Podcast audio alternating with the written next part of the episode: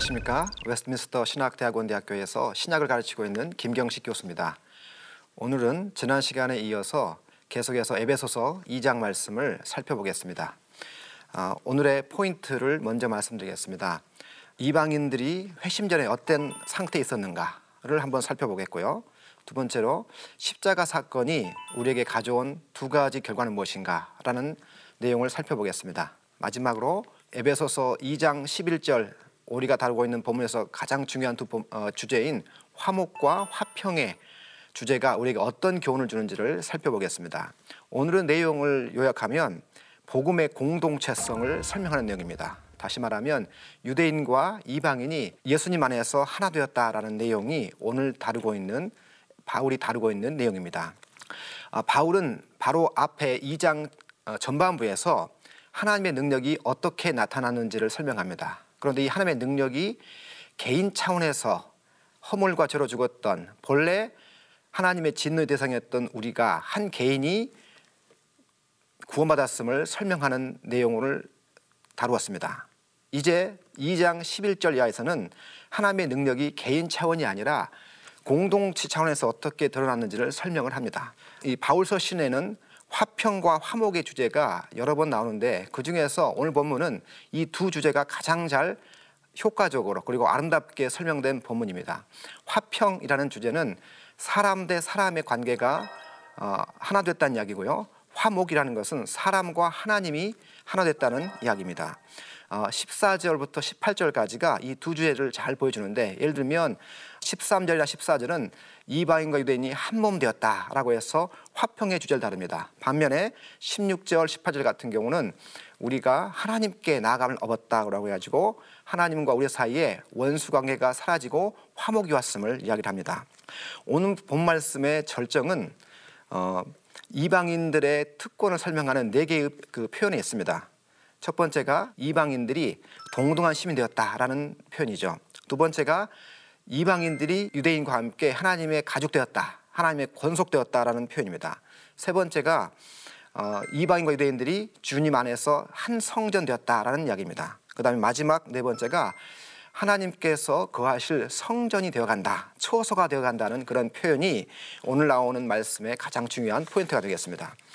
에베소서 2장 1절부터 우리가 다루고 있는 22절까지의 내용을 보면 그때와 지금이라는 이 두 대조 구도가 어, 사용되고 있습니다. 11절, 12절에는 그때라는 말을 사용하고요. 13절에 이제는 그리고 19절에도 이제부터는 이런 표현을 사용합니다. 그래서 이 본문에서 이방 기독교인들이 어떻게 특권을 얻게 되었는지 이스라엘 백성과의 관계를 통해서 설명을 하고 있습니다. 어, 단락금으로 한번 살펴보겠습니다. 11절, 12절은 이방인들의 과거 회심 이전의 삶을 묘사하고 있습니다. 그리고 13절부터 18절까지는 예수님의 죽음, 예수님의 죽음과 그 결과를 설명합니다. 그리고 어, 세 번째로 19절부터 22절까지는 이방인들이 갖고 있는 특권적인 지위, 특권적 혜택을 설명을 합니다. 먼저 11절, 12절 말씀을 한번 살펴보겠습니다. 어, 이 11절, 12절은 에베소에 있는 이방 기독교인들의 회심 이전의 과거의 삶을 설명을 합니다. 그때 육체로는 이방인이요 할례를 받지 못한 무리라 칭을 받은 자들이고 또 12절에 보면 이스라엘 백성 밖에 있던 사람이고 약속의 언약에 대해서는 외인이었고 세상에 소망이 없고 하나님이 없던 자라 이렇게 어, 설명을 합니다. 바울은 과거 이방인들의 삶을 묘사하면서 크게 두 가지 차원에서 설명합니다. 11절은 주로 육체적이고 인종적 관점에서 이방인들의 상태를 설명하고 12절은 하나님과의 관계, 특별히 신학적 관점에서 이방인들의 상태를 설명을 합니다. 유대인들은 자신들이 이방인으로 태어나지 않은 것을 감사했습니다. 왜냐하면 유대인들은 자신들이 하나님의 선민이라고 생각했기 때문입니다. 그리고 이 선민의 표시가 바로 할례죠. 유대인들의 경우 남성인 경우는 난지 8일 만에 할례를 받고 나서 하나님의 선민이라는 자긍심을 가지고 살았습니다. 그러나 이방인들은 선민도 아니었고 할례도 받지 못했던 사람입니다. 어, 재밌는 것은요. 바울은 유대인이나 이방이나 둘 다 허물과 죄로 죽었었다고 이야기합니다. 둘 다 태어날 때부터 하나님의 진노의 대상이었다고 이야기를 합니다. 그런데 바울은 여기에서 그치는 게 아니고 이방인의 상태를 조금 더 자세히 설명합니다. 다시 말하면 유대인들과 비교해 봤을 때 이방인은 더 비참한 상태에 있었다라고 설명을 하죠. 유대인들은 서민이었지만 이방인들은 선민도 아니었고 더 비참한 상태에 있었다 이렇게 얘기합니다. 그리고 12절에 가서 보면 어, 이방인들의 상태를 다섯 가지 상태로 설명합니다. 먼저 그리스도 밖에 있었던 상태를 한번 설명해 보겠습니다. 이방인들은 그리스도 밖에 있었던 사람들입니다. 다시 말하면 구약 성경이 없던 사람들이기 때문에 이방인들은 예수님 메시아를 기다리지도 않았고 또 알지도 못했던 사람들입니다. 그런 의미에서 그리스도 밖에 있었던 사람들이죠. 두 번째로 이방인들은 이스라엘 밖의 사람들이었습니다. 이스라엘 백성들에게는 하나님의 계명이 주어졌고 하나님의 율법이 주어졌습니다. 그렇지만 이방인들은 하나님의 계명도 율법도 없는 자들이었다. 따라서 어떻게 살지도 모르는 사람들이었다라는 말씀을 하는 겁니다. 세 번째로 이방인들은 약속의 언약 밖에 있던 사람들입니다. 구약에 보면 아브라함에게 주셨던 약속뿐만 아니라 많은 언약들이 있습니다. 그런데 이방인들은 구약을 몰랐기 때문에 당연히 약속의 언약에 대해서도 몰랐고 관계없는 사람들이었죠. 그 다음에 네 번째로 소망이 없던 자들이었습니다. 이들은 구약 성경을 통해서 하나님께서 약속을 주셨고 또 구약 성경을 통해서 삶의 가이드라인을 제시해 주셨습니다. 그렇지만 이들은 하나님을 모르던 자들이었기 때문에 소망이 없던 자들이었습니다. 또한 육체 육체의 부활이라는 개념도 없던 자들이었기 때문에 소망이 없던 자들입니다. 마지막 다섯 번째로 어, 이방인들은 이 세상에서 하나님이 없던 자들입니다. 이방인들은 물론 여러 가지 우상을 섬겼고 또 잡신들을 섬겼습니다. 그렇지만 성경에 게시되어 있던 유일하신 참 하나님을 알지 못했기 때문에 참된 하나님을 예배할지 모르던 사람들이었다라고 말하는 거죠. 이렇게 세상에서 소망이 없고 하나님이, 없, 하나님이 없던 이방인들이 예수님의 죽음이라는 사건을 통해서 새로운 특권을 얻게 됩니다. 이제 13절부터 18절까지는 예수님의 화목적 죽음과 그 결과를 설명을 합니다. 14절에 이게 요약되어 있습니다. 그는 우리의 화평이신지라 둘로 하나를 만드사 원수된 것 곧 중간에 막힌 담을 자기 육체로 허시고 예수님의 십자가 죽음은 한 개인을 허물과 죄로 죽은 상태에서 새 생명 주는 은혜를 주셨습니다. 그렇지만 예수님의 십자가 사건은 단순히 한 개인의 구원 차원에서 끝나는 게 아닙니다. 오늘 본 말씀은 이제 새로운 공동체를 만들어내셨다라고 이야기를 합니다. 유대인과 이방인이 예수님 안에서 복음 안에서 연합하여 하나 되는 사건을 십자가 사건이 만들어낸 겁니다. 특별히 14절 보면, 은 예수님의 죽음이 중간에 막힌 담을 허신 사건이다라고 이야기합니다.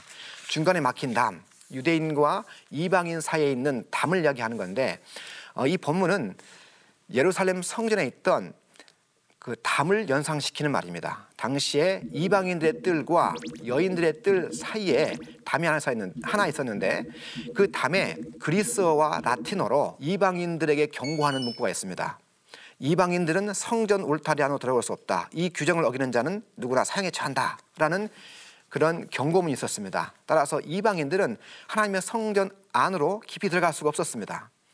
그런데 예수님께서 이 담을 일종의 상징적으로 하셨다고 이야기합니다. 계명의 율법을 폐하시고라고 이야기합니다. 예수님의 죽음이 가져온 효과, 결과를 설명하는 내용인데요. 이 폐하다는 말은 무효화시키다, 무력하게 만들다는 뜻입니다. 다시 말하면 예수님의 죽으심이 율법의 효력을 무력화했고 무효화시켰다는 뜻이죠. 어, 율법을 가리켜서 바로 뒤에 법조문으로 된 계명의 율법을 폐했다고 이야기하십니다. 이 법조문이라는 말은 율법의 형식을 말합니다. 법조문의 형식으로 된 율법.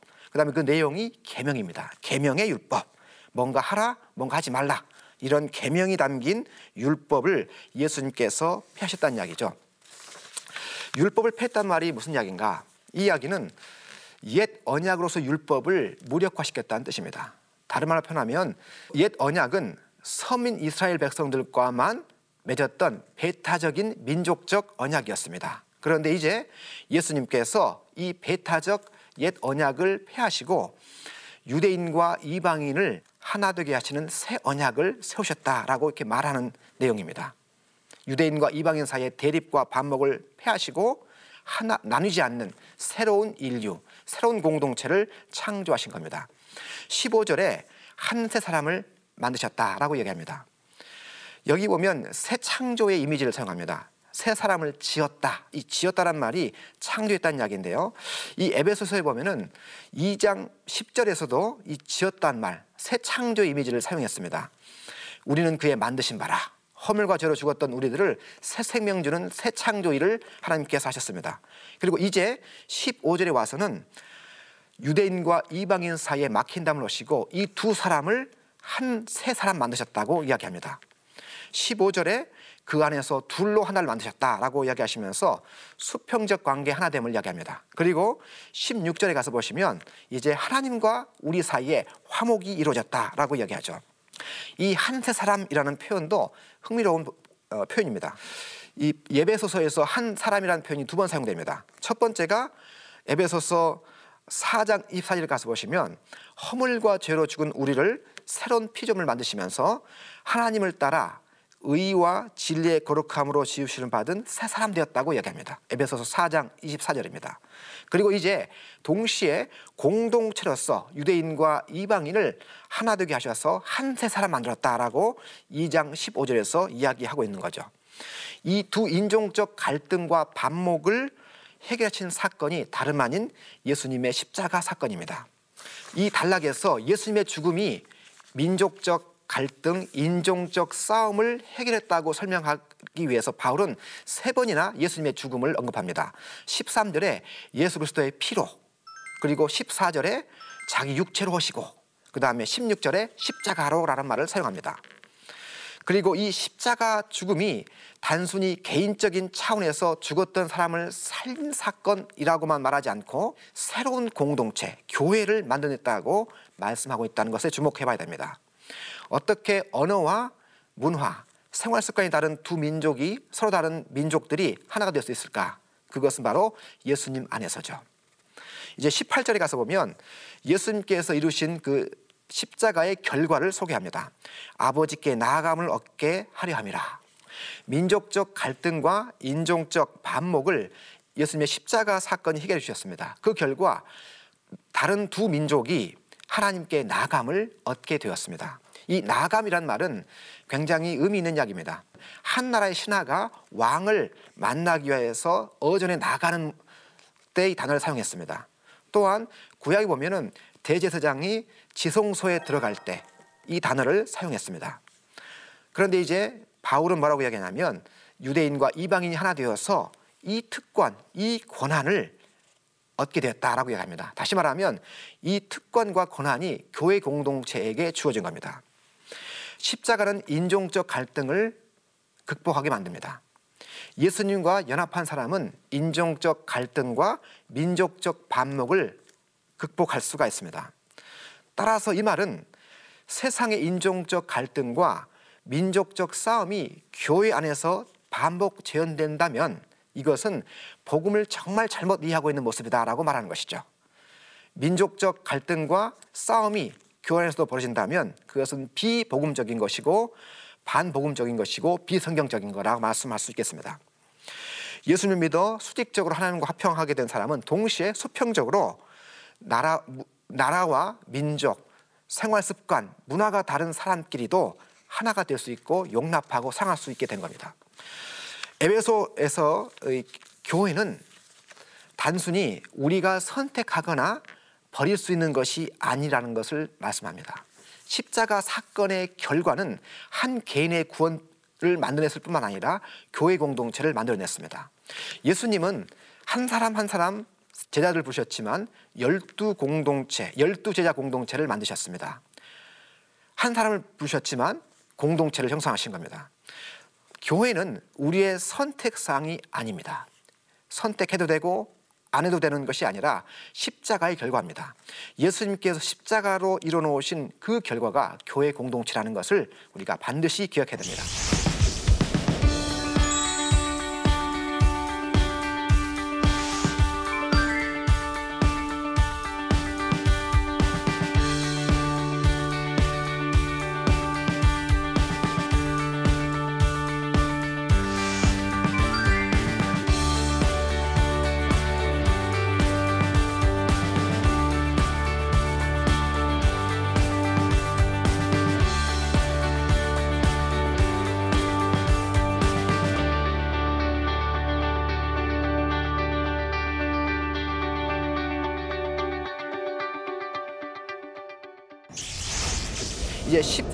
22절은 이방인들에게 주어진 새로운 특권적 지위에 대해서 설명합니다. 여기서도 바울은 그때, 지금 이라는 대조를 사용해서 이방인들의 특권을 특권적 지위를 설명하고 있습니다. 그때는 외인이었고 나그네였다고 그러죠. 그러나 지금은 성도와 동일한 시민권자고 하나님의 권속이다 이렇게 설명합니다. 특별히 19절부터 22절은 두 가지 비유를 통해서 이방 기독교인과 유대인 기독교인들이 하나 되었음을 아주 생생하게 묘사합니다. 그 첫 번째 비유가 가족의 비유입니다.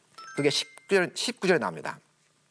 두 번째가 건물의 비유인데요. 건축의 비유인데 20절부터 22절에 나옵니다.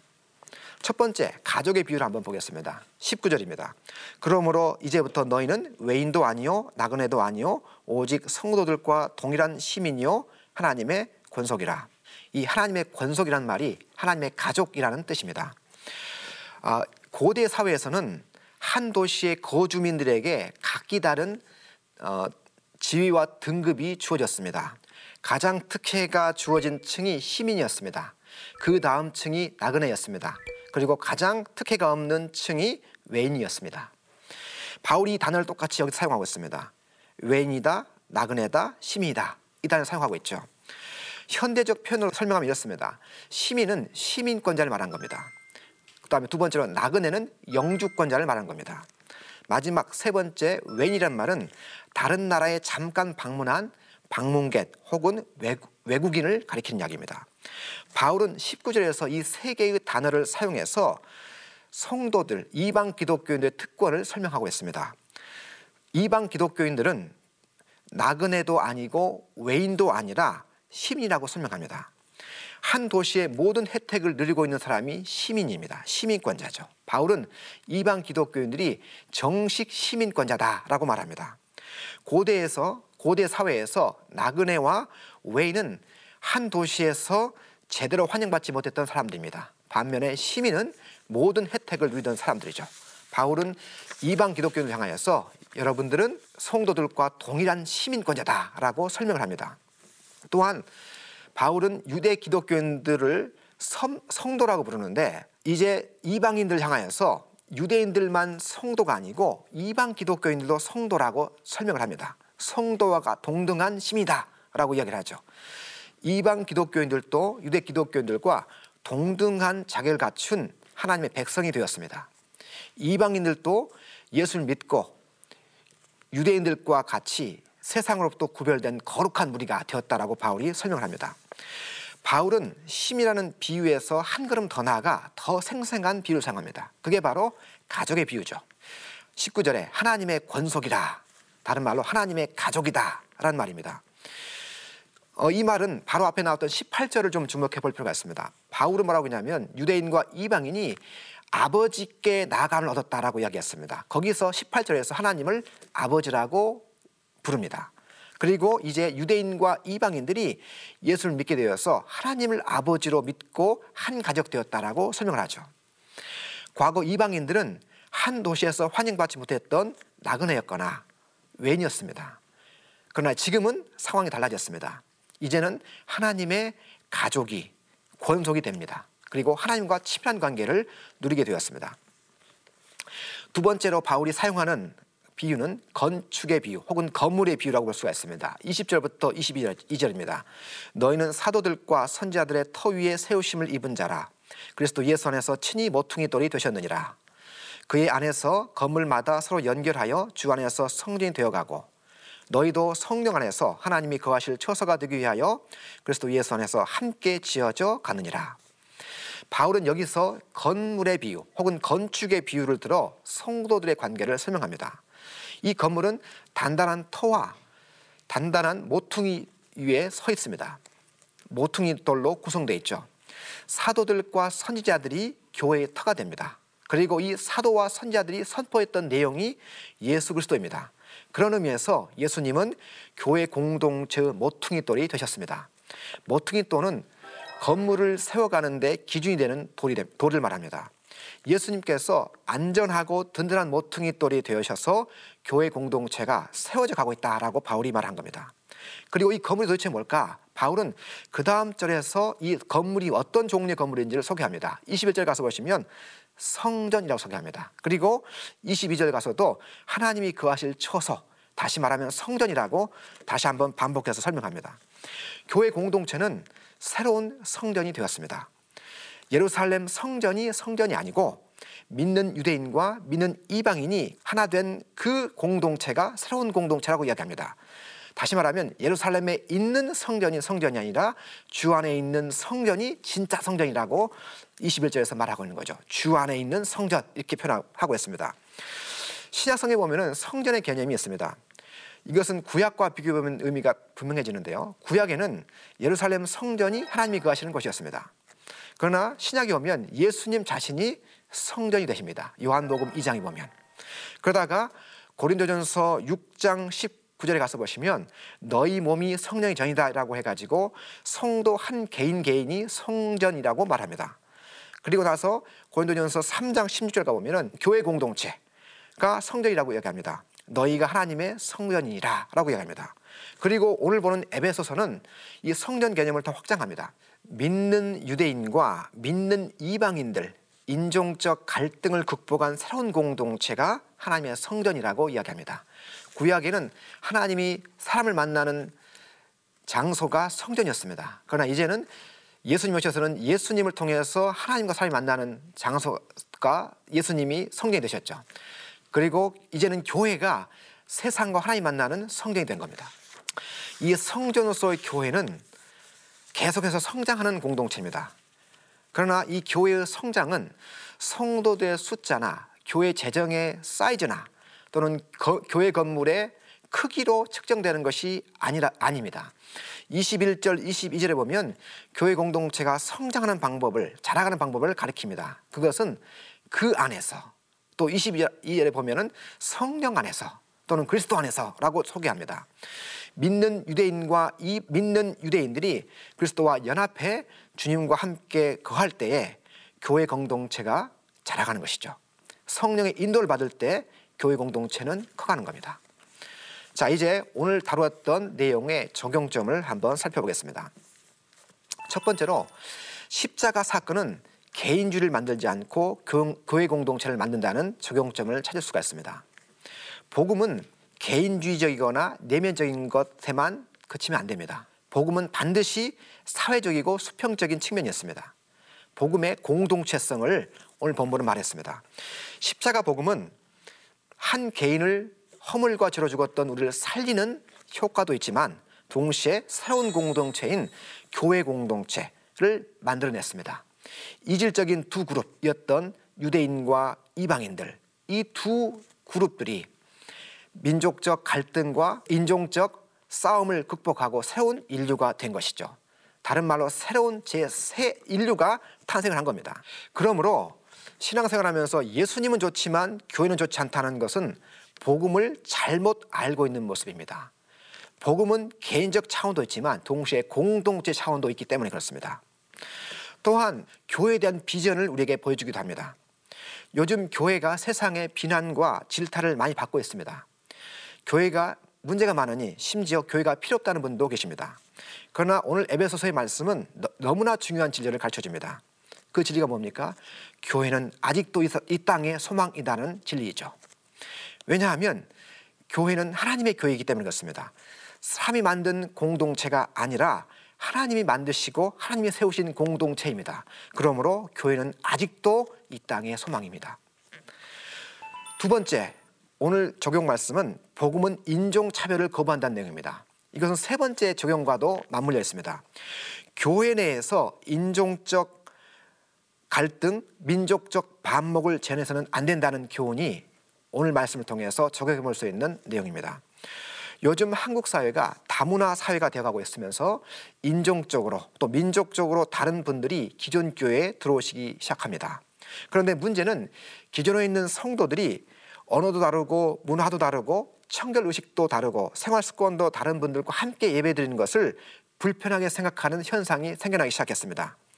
그래서 교회 건물을 이들에게 빌려주지도 않고 또 따로 예배드렸으면 좋겠다는 건의도 하게 됩니다. 이렇게 말하는 것 저는 보면서요, 어, 굉장히 불편하게 생각합니다. 왜냐하면 이것은 복음을 잘못 이해하고 있긴 것이기 때문에 그렇습니다. 복음은 민족적 인종적 경계를 넘어서는 새로운 공동체를 만들어내는 것입니다. 예수님 때문에 서로 반목하고 갈등하던 서로 다른 민족이 한 분 하나님을 믿으며 하나가 되는 공동체가 교회이기 때문에 그렇습니다.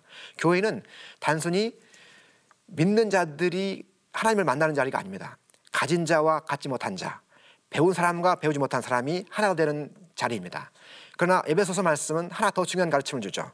서로 다른 민족과 인종이 예수님 안에서 하나 되는 공동체가 바로 교회라고 가르칩니다. 교회는 화목과 화평의 공동체가 되어야 됩니다.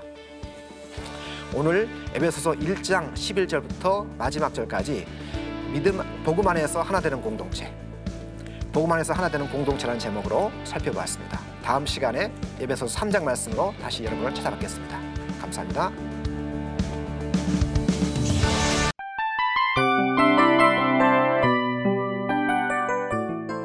이 프로그램은 청취자 여러분의 소중한 후원으로 제작됩니다.